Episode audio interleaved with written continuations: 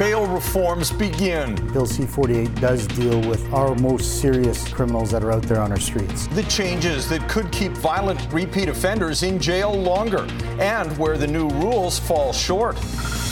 The massive development shaking up Vancouver's west side. The city, especially for a big site like this, needs to have more information.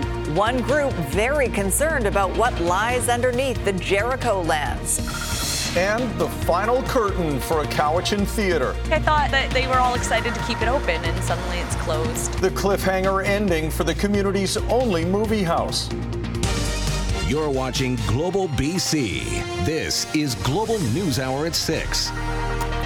Good evening and thanks for joining us. We'll have those stories for you in just a moment. But first, we begin with breaking details about a police incident in Coquitlam. A brazen daylight shooting on a busy block, and our Troy Charles is live near the scene with the latest. Troy, what's happening there now? Brazen indeed, Chris. That's exactly how Coquitlam RCMP are describing the daytime shooting that took place in the area behind me here near Johnson Street and Glen Drive and the reported details of what happened are alarming. From a press release, RCMP say just before 3 p.m., frontline officers attended a shooting in progress. Police received multiple reports that multiple individuals had shot at a vehicle and were pointing a firearm. Responding officers located bullet holes and casings in the area. Police located two suspects believed to be involved in the shooting. There are no reported injuries at this time. RCMP are now asking anyone who may have witnessed the shooting or saw a man pointing a firearm in the area of Johnson Street and Glen Drive to contact police. They're also asking anyone who may have dash cam, cell phone, or home surveillance video between 2:30 and 3:30 p.m. in that area to contact them. And as you can see behind me here, the police tape is still and the uh, police tape that we have is still blocking a stretch of Glen Drive just south of Gleneagle Secondary School. Now, in Coquitlam here, this is a residential area with many homes. Certainly a very concerning afternoon here in Coquitlam. No doubt it was. Troy Charles reporting for us. Thanks, Troy. Now, following years of intense pressure from the Canadian public, police, and politicians, it is finally harder for repeat violent offenders to get bail. Kristen Robinson has reaction to the new laws and the chronic offenders it's most likely to affect. Elliot Castles was released from custody after being charged with robbery and possessing a weapon for a dangerous purpose, accused in this 2022 Yaletown boutique heist, where police say the suspects bear sprayed two employees. While on bail, Castles was convicted of assault with a weapon last summer. Still, the 29 year old who has 77 BC convictions since 2012, including breach of probation, possessing weapons, and assault, may not be impacted by bail reforms. We're hoping that the offender's criminal history will be brought on the table. Under reverse onus bail, the presumption is an accused will be detained before trial unless they can show the court why they should be released. The law has shifted now rather than bail being automatic. Reverse onus only applies to someone charged with a serious offense involving violence using a weapon and who's been convicted of a similar offense within the last five years, or someone who was previously convicted or given a discharge for an intimate partner violence offense. We're going to pay really close attention to this. Although Battered Women's Support Services says the majority of intimate partner violence cases are never reported to police, and don't enter the criminal justice system. In that way, this amendment, this uh, reform, will actually impact a very, very small portion of victims and uh, offenders. Others say the criminal code changes won't slow the revolving door of chronic offenders in and out of jail for crimes including street disorder and theft, which are plaguing many BC communities. Many folks need secure and voluntary care, particularly those who are deep in addiction suffering from severe brain injury, uh, mental health issues, and trauma. And there really aren't criminal cases. They're committing criminal acts, they're frightening to the public, but what they really need is long term care and treatment. It is a step in the right direction. We feel that there should be more work done on lower level crimes that uh, do impact public safety. This will strengthen the reverse onus provisions related to repeat violence but it's not the only tools that our system has. BC's Attorney General says judges will continue to weigh public safety risks when making bail decisions. Kristen Robinson, Global News. Now, where the public won't see any impact from the new bail reforms, as Kristen mentioned, are prolific shoplifters and vandals targeting businesses across the provinces. So many communities have voiced concern about the lack of help by the province. A group dedicated to finding a solution has recently doubled in size.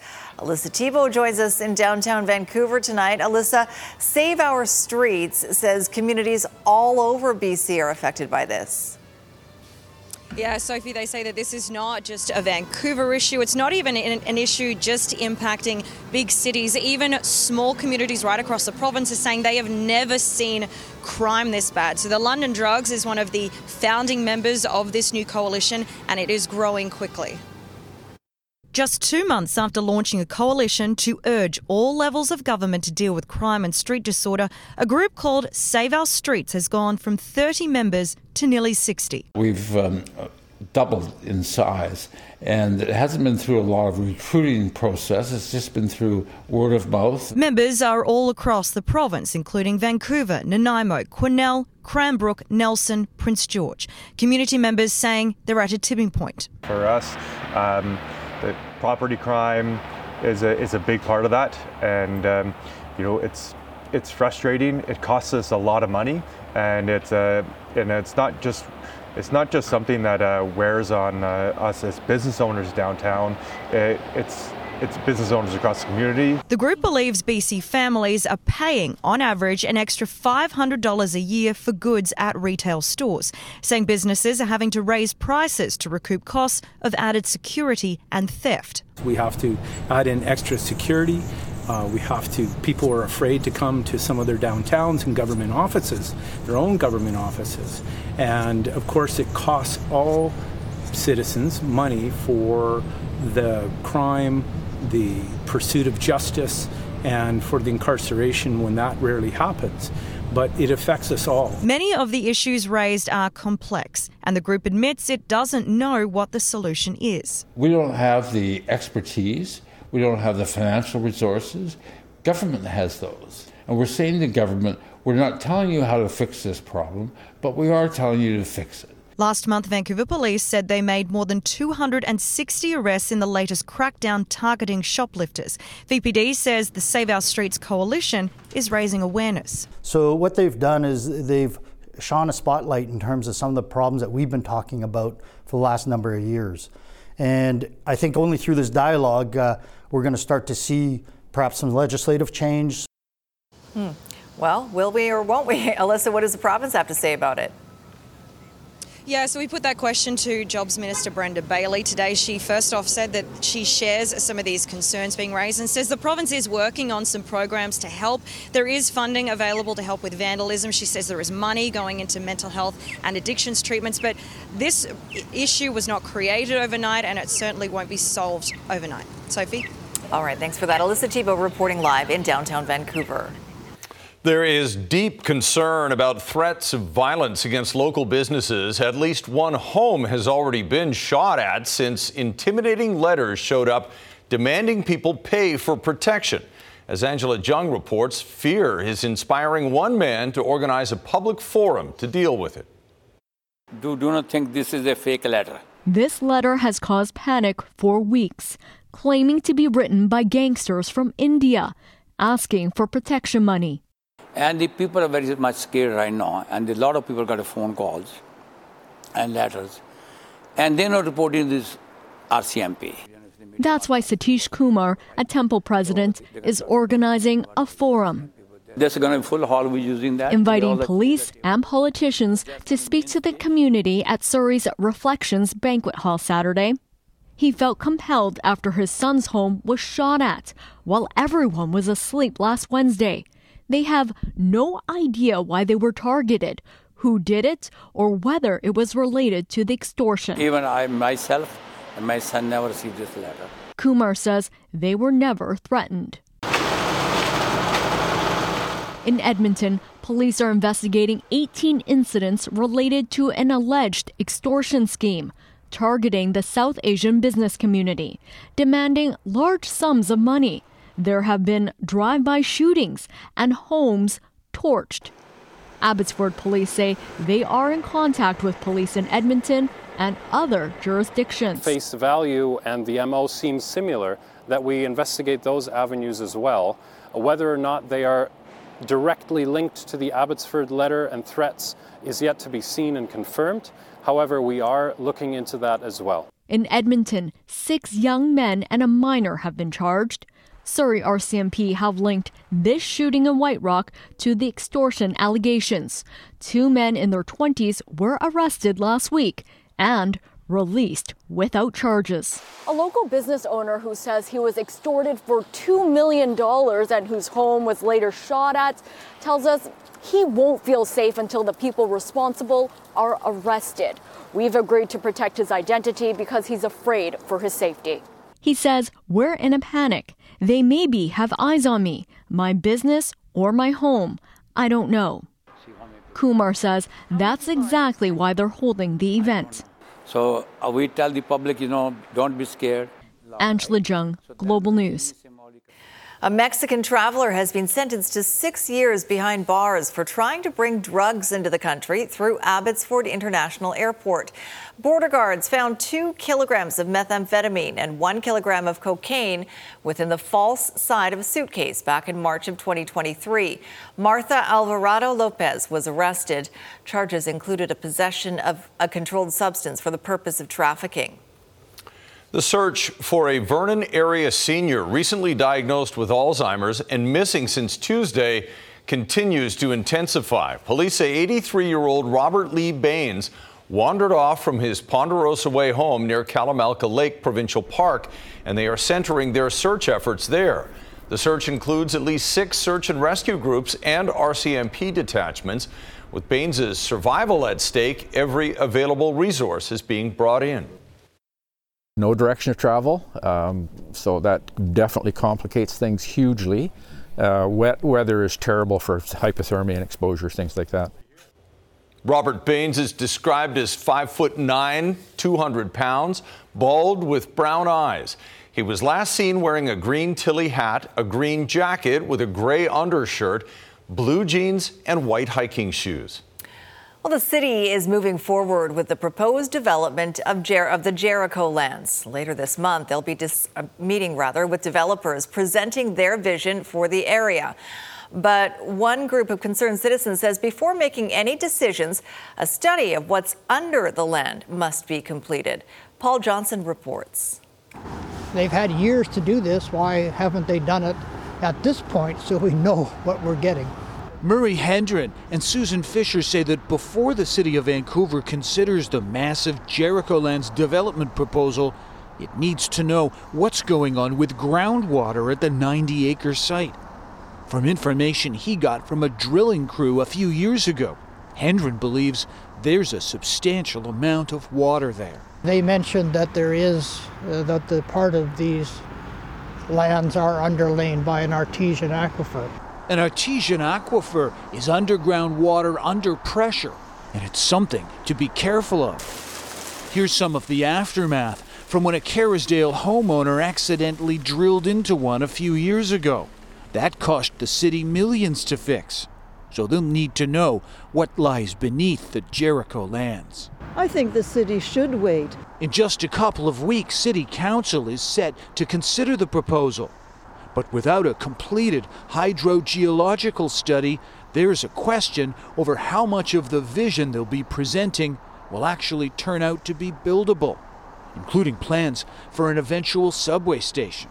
So I think the city, especially for a big site like this, needs to have more information before they approve, even in general terms, what the proponents want. The developers told Global News they have plans to address the hydrological situation at the site and the city said there will be a study done, just not in time for their January 24th review of the concept, which concerned neighbors are invited to attend and no doubt will.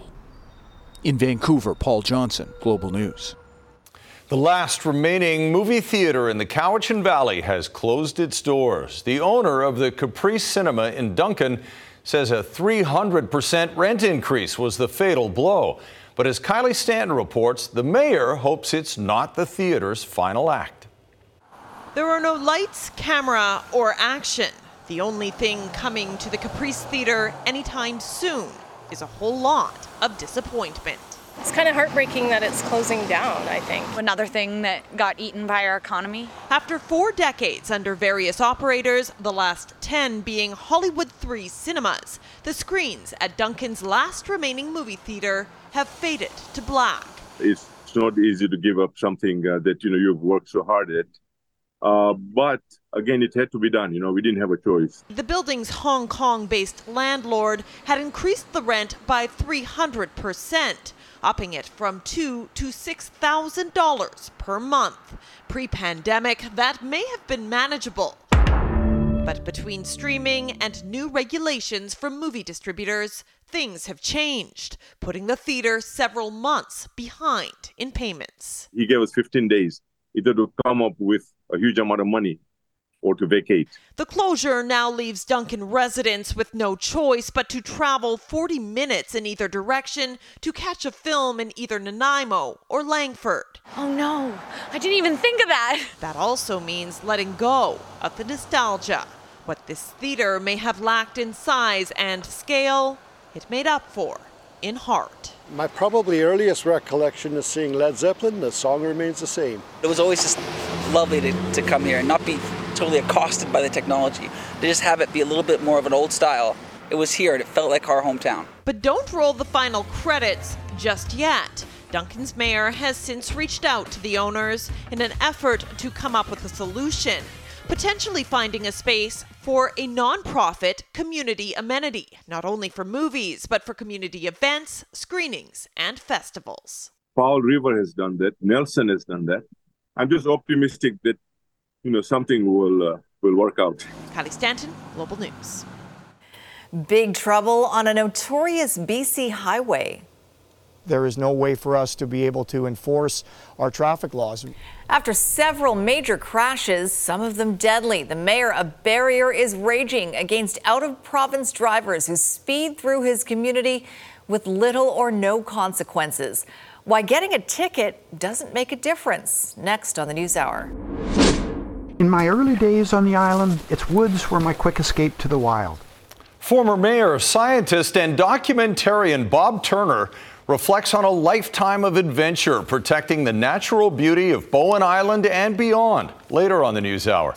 And what's in the future for this Prince George time capsule? Resurfacing long before it was planned. That's still to come tonight. Right now, though, advocates are demanding better protection along Highway 5 in the interior and say out of province drivers are part of the problem. As Travis Prasad reports, they say those who take safety risks face little to no penalty. Highway 5 between Kamloops and Jasper continues to prove deadly. On December 28th, two separate crashes just minutes apart killed four people. One concerned resident counted 49 crashes on this stretch of highway in 2023, with 15 people losing their lives. It's not getting any better, it's only getting worse. And the volume of traffic that comes through here it is a supply chain from Vancouver to Edmonton. We have a significant issue with out of province drivers. The mayor of Barriere says private and commercial drivers from Alberta don't always recognize the risks. Speeding and making aggressive maneuvers in areas that locals know are dangerous. And it's very frustrating for all of the people that live in the valley when we see these type of drivers and there's nothing we can do about it. When Alberta license holders are handed a ticket in BC, there's nothing requiring them to pay up. BC does not have an interprovincial agreement with Alberta to enforce traffic penalties. You won't be sent to collections. It's not going to be something that ends up uh, causing you to get arrested for owing money to the government. It just sits out there as a fine payable and no enforcement action is taken. The offense does not go on their record, the demerit points given in this province don't apply to Alberta drivers. Even if you're found driving again in British Columbia after having gotten a ticket as an Alberta driver, you still can't be pulled over and forced to pay the ticket or investigated because you have an outstanding traffic fine. I'd like to see the minister do more in being able to make sure that we hold those drivers accountable. We reached out to the Public Safety Minister and Solicitor General's office but did not hear back in time for broadcast. Meanwhile, communities along the highway wonder when tragedy will strike next. The people of this area are really scared that the next accident is going to be somebody else we know and love.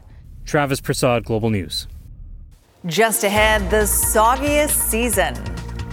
Wet. Wet.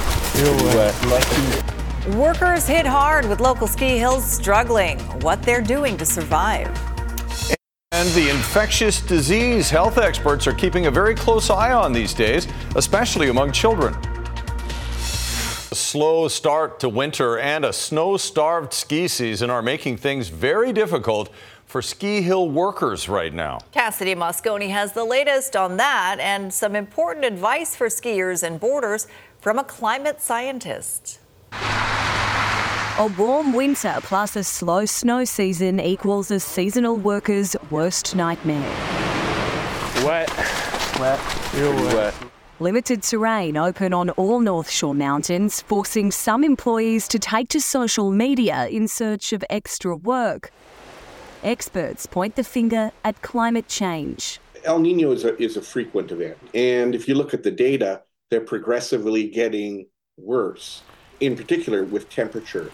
Over on Grouse Mountain, operators say visitor numbers actually increased this holiday season on last year with its peak of Christmas offerings. The year round resort reopening a number of summer activities too, creating shifts for snow staff. In a statement, the resort president told Global News they are doing the best they can to support staff, including free meals for staff working over the holiday period, ongoing transit subsidies, and a food basket program offering a selection of free grocery staples to staff. Up in Whistler, conditions at base are certainly unseasonable, but mountain operators say they are fully staffed working at capacity. Telling Global News there has been no mountain closures this season. We have a ski acreage of 6,100, which is 74% of our full terrain footprint, including the newly opened alpine terrain lifts. We received no reply from Seymour or Cypress. One thing's for sure, all operators will be looking forward to next week's forecast. Snow is predicted on all North Shore mountains with sub zero temperatures. If you have a chance, it looks like January is going to have a couple of weeks of cooler, wetter weather. Get out while you have a chance.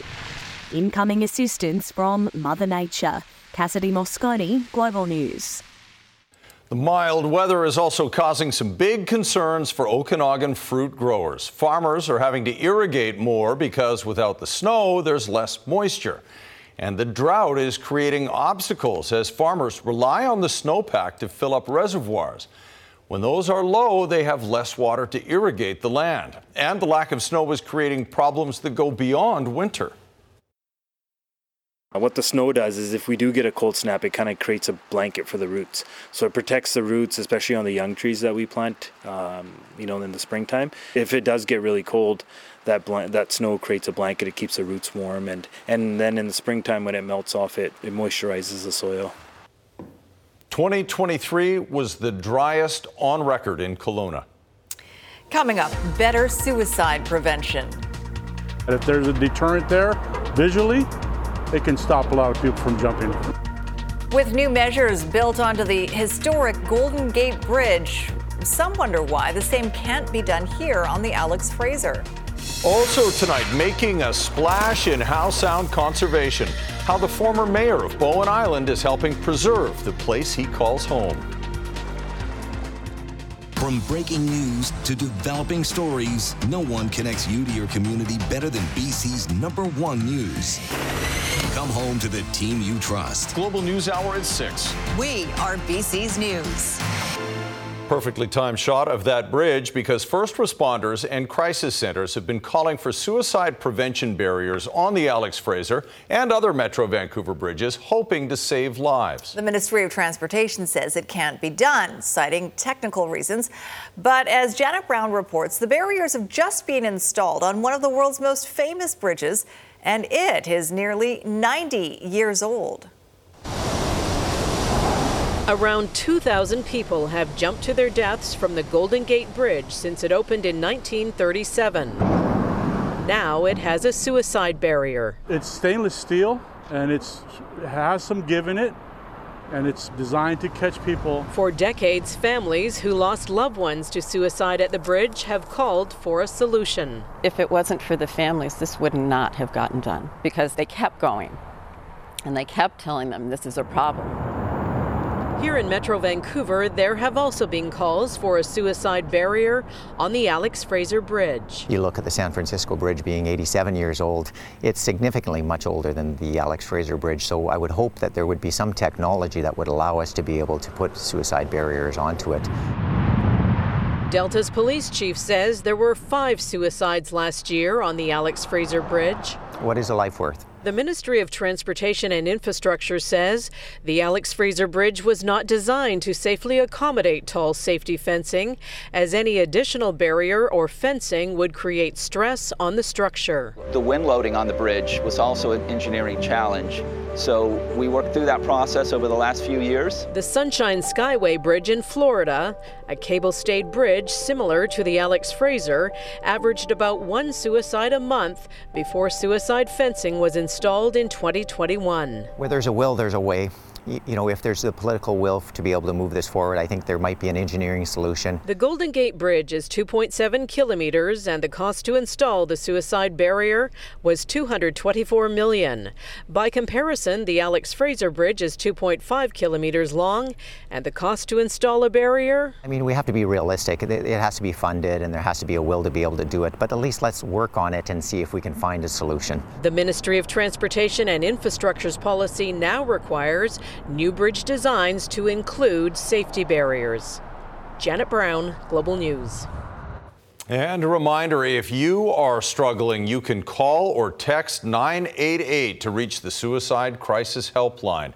That service is available Canada wide 24 hours a day, seven days a week. A third child has now died of complications linked to the flu in this province. It comes as doctors across the country say strep A is making the rounds, and some provinces are seeing a spike in case numbers year over year. For the most part, it is treatable. But as health reporter Catherine Ward explains, there can also be serious risks associated with the infection. Managing coughs. Sore throats, runny noses, and headaches are common battles fought during the winter. Doctors say group A streptococcus could be the culprit. It's pretty common when you think about strep throat. But invasive group A streptococcal infections, commonly referred to as IGAS, can be deadly. The severe infections, the invasive strep A infections, remain rare, but we certainly see a trend towards increasing cases. Health Canada says early data for IGAS suggests disease activity in 2023 is higher compared to pre pandemic years, particularly in children under 15 years of age. In 2023, Nova Scotia reported 94 cases, the highest number in five years. PEI also saw an increase, reporting 28 cases, mainly in adults. In Alberta, there were 739 cases compared to 434 the previous year. Because the data is tracked by calendar year, some doctors say it may not capture current IGAS trends. Dr. Dominik Mertz says recent case counts are not huge in Ontario, but important to watch. We are looking at 150 cases in Ontario uh, over October, November for each month. So it's relatively small numbers, but as I said, it, it's more than what we would have expected three, four, five years ago. Towards the end of December, the BC Centre for Disease Control issued a notice about cases of IGAS on the rise in children after two deaths were reported. Dr. Brian Conway says those tragedies had compounding factors. The two cases that occurred that led to the, uh, the death of the children was uh, an initial respiratory infection with influenza that was particularly severe. And on top of that, there was a secondary infection with a bacteria, group A streptococcus or group A strep, that unfortunately led to their demise. Infectious diseases physicians say strep A can often be treated with medication. And the most important thing is to remember to seek medical help if symptoms get worse. Catherine Ward, Global News, Toronto. Just ahead, you'll meet the hero of Howe Sound. I just thought to myself, there's enough here to keep me busy for a lifetime. How few people have done more to restore the natural beauty that surrounds Bowen Island than former Mayor Bob Turner. Also ahead, the sport that just reinvented itself to get into the Olympics. Started out not that great. it was a soggy start. But I saw some sunshine. yeah, there was not bad this afternoon. And a little bit of instability out there, but we'll take it through the overnight. About a 30% chance of seeing a few showers tomorrow morning. However, periods of rain pick up. It is going to be a very soggy one tomorrow. Southeasterly winds are going to pick up by the water, and snow will pick up later into the evening and through the overnight tomorrow for our local mountains. So that's the good news. Our temperatures are taking a huge decline as we get into next week. That's out towards the Fraser Valley and one look here th- towards the interior region. Just clicking ahead, there you go. We're going to be dropping to double digits by next week. So we've got snow on the way, pockets of it, as well as a drop in temperatures. We've got the system moving in on the north coast through the overnight tonight. We are going to be seeing snow through all of our coastal mountains. Uh, central interior, we'll see a few flurries, and then through the interior tomorrow night is really the main snow event as those temperatures drop significantly from what we have been seeing in these double digits. Even we were in the double digits for Vancouver, a warm spot across uh, the entire country, actually. So, snow on the way for the interior, especially for all our ski resorts, snow for the mountain passes. Even the ski to sky will be seeing a rain snow mix to start and then about five centimeters by tomorrow afternoon.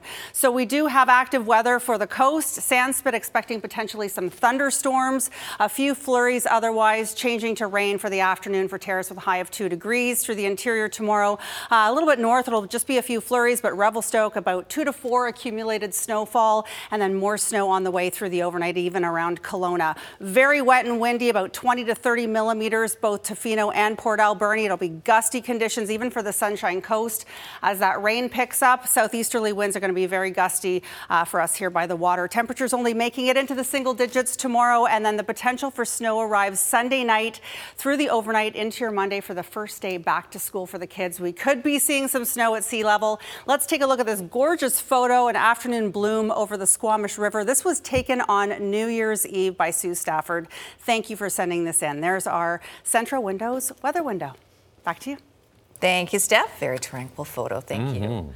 A Prince George time capsule from 2001 that was buried in the ground has been dug up by City Crews, but there are no plans to open it, at least not yet. That's right. The city is home to several time capsules that are placed underground in various locations. Now, Crews recently moved one of them out of Millennium Park after clearing out an encampment there. It's three feet tall, made of stainless steel, and it's meant to last at least 100 years. The community mostly brought us images of kids' rooms and hockey teams, those sorts of things. But we are a science center, and we also included a water sample. There's an air sample in here, a sample of soil. So 100 years out, it'll be really interesting to take those samples and chemically compare them to what's gone on in Prince George in the ensuing years. The exploration place won't open the capsule, but it will instead keep it safe in their collection vault with plans to open it 77 years from now. Hmm. Right on plan. What would you put in a time capsule? For, from here? Sure, from anywhere. VHS tape? You still have them. Beta tape? Yeah, we Your still. old audition tapes? Yeah, that's right. Squire, what would you put in a time capsule? Hmm. Mm. My autographed Tony Parsons picture. Oh, that's a good one. when I first arrived, I think he gave me one. nice. Actually, I still have a jacket mm-hmm. that Tony gave me when I first got here because I didn't have a lot of jackets. He goes, Here, just take this to a tailor and get it cut down. I'd offer mine, but I know there's be, a bit of a size you difference. You could get two jackets make, out of it. Yours would make right. a wonderful tent for me, but not a jacket. Um, lacrosse got itself into the uh, 2028 Summer Olympics by inventing a new form of the game called lacrosse sixes. When you watch the game, it is very exciting. It happens very fast. Think of it as lacrosse's version of rugby sevens, played outside with less players than you'd see in a field lacrosse game. Look forward to learning more. Also tonight, how Bob Turner's love of Bowen Island led to a lifetime of work preserving its natural beauty. Nice to know the Canucks have at least one All-Star. They should have more, really, mm-hmm. but there's only so many guys who can go to All Star Weekend. Quinn Hughes has been named as the Canucks representative at All Star Weekend in Toronto, February 1st to February 3rd. Now, each team sends one player for sure. And then there's a fan vote which decides the other 12, and four of those 12 will be goalies. You would think Thatcher Demko would get a spot, and maybe one other Canuck, perhaps Pettersson or JT Miller, or Brock Boeser for that matter. Uh, the Canucks, incidentally, are in St. Louis tonight. It's the beginning of a long, and I do mean long, road trip for Vancouver. Seven games between now and January 15th. Boy, this line has been great. Dakota Joshua, Conor Garland, Teddy Blueger. They've combined for 12 goals in their last 13 games. Here's Joshua, Blueger, Garland, red light. About two minutes into the game, and the Canucks have a 1 0 lead thanks to line three. Little scary moment, though, for Garland right at the end of the first period. Is he hurt? He doesn't look so good. But he did come out for the second period. In the second period, one goal for St. Louis. Colton Parayko. As these two teams have gone to the break after 40 minutes, tied at 1 1. 1 1 after two. Well, what a day for uh, Jonathan Lekkerimäki. Canucks prospect. This is the semifinal game between Sweden and Czechia at the World Junior Tournament, and that's Lekkerimäki scoring what proved to be the winner. The one timer. He can shoot, and he was the player of the game in this one for the Swedes. He'd get one more as well. Patrik Allvin's watching this over in Sweden and loving every minute of it. Three Canuck prospects on the Swedish team, but Lekkerimäki has been the best. They'll play the U.S. in the final. Off to Hawaii, Kapalua Resort. First round of the Sentry, and this is Abbotsford's Nick Taylor. He's in this event, so is Adam Hadwin and Adam Svensson. Taylor, that's an eagle. He's at four under par, four off the lead, and Hadwin and Svensson were both at three under after 18. So the sport of lacrosse was actually in the Olympics way back, 1904, 1908, I think before television. Uh, but since only Canada, the US, and Great Britain played it at the time, the Olympic people thought, can't have this, you're out. Lacrosse wanted back in. Took a long time to get back in. The IOC told them they would only get back in the Olympics if they reinvented themselves, get a new version of lacrosse. Thus, lacrosse sixes was invented, and that's how they got to impress the lords of the rings, and lacrosse is now back in the summer games. Canada quickly with Hasek the Cloutier, and what about that shot? If you've never heard of Sixes lacrosse, well, it's because it is truly in its infant stage. The game was invented just a little over two years ago by World Lacrosse in a bid to get into the Olympic Games, and it worked. Sixes lacrosse will be part of the 2028 Games in Los Angeles. It's a hybrid of outdoor and box lacrosse built for speed and plenty of goals. When you watch the game, it is very exciting. It happens very fast. Uh, everybody, both the, the players, the officials, the spectators, everybody's excited during the game almost the entire time. It's a shorter field than normal, so it's just back and forth. You play offense, defense off usually, um, change on the fly, and it's just like it's honestly it's one of the hardest events that I've played in. You gotta be in really, really good shape. This new game of lacrosse is similar to the move rugby made when it came up with Rugby Sevens, a more action packed game that should gain new fans. It has the wide open spaces of field lacrosse, but less rugged than box lacrosse, which will hopefully draw interest from budding lacrosse nations, thus growing the sport around the world. So they've most recently activated uh, the Continental Federation in Africa. Uh, I was just in Hong Kong, so the Asia Pacific region has also been activated with this game. There's probably 30 countries in Europe or more that are playing this actively all the time. But Canada and the U.S. are certainly lacrosse superpowers. Reid Bowering has played field lacrosse in college and the pros, and currently plays box lacrosse for the NLL's Vancouver Warriors. He had his first experience with sixes just over a year ago and knows a spot on Team Canada will be hotly contested. I think probably every single lacrosse player I know would love to do it. Um, obviously, the first in a long, long time for lacrosse players to have that chance, so it's exciting. But the Olympic dream isn't just for lacrosse players. Keith Gagne also wants to get there as a referee. He's been a lacrosse official for nearly 30 years. Not having that inclusion, it hasn't held us back in any capacity, but this just puts us onto a whole nother stage, and uh, everybody in the sport is excited for that.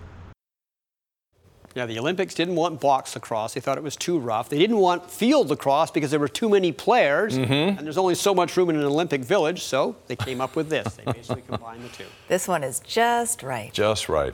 Smaller buses to carry everybody around, too. All right, thanks a lot, Squire. Up next, Bob the Rebuilder. How the former mayor of Bowen Island helped revitalize the natural habitat of his beloved community. This is BC is brought to you by Johnston Meier Insurance Agencies Group. 50 years of trust in your community. Jordan Armstrong is standing by in the newsroom with a preview of what's coming up on Global News at 11. Jordan. Chris, as you mentioned earlier, the search for a senior who has Alzheimer's continues in the North Okanagan. We're watching that. Plus, questions tonight if the Vancouver Park Board is missing an opportunity with the Stanley Park train to bring in more money. Tickets to Bright Night sold out weeks ago, online only, and not everyone who bought one is showing up for their ride. But even when the train has empty seats, potential walk up customers are being turned away. We'll have that story tonight on Global News at 11. Chris? All right, thanks very much, Jordan. Well, Bowen Island is just a quick ferry ride from Vancouver, and yet it feels like it's a world away from the city. That's the attraction for its 4,000 or so residents, including Bob Turner, a transplant from Ontario who eventually became the island's mayor and one of its biggest champions. Jay Durant has his story on This Is BC. In my early days on the island, its woods were my quick escape to the wild. It was 35 years ago when Bob Turner first set foot on Bowen Island, finding a new home that he's never left. I just thought to myself, there's enough here to keep me busy for a lifetime. Dad would take us on a week long canoe trip. Fishing trips with his dad in Ontario's Algonquin Park first got him hooked on the outdoors. Turner's job as a geological scientist took him to the west coast where his conservation work began. He first moved to Bowen in 1989. Howe Sound was sort of at the end of an industrial era. It had been badly damaged by pulp mill waste and toxic waters flowing out of the Britannia mine.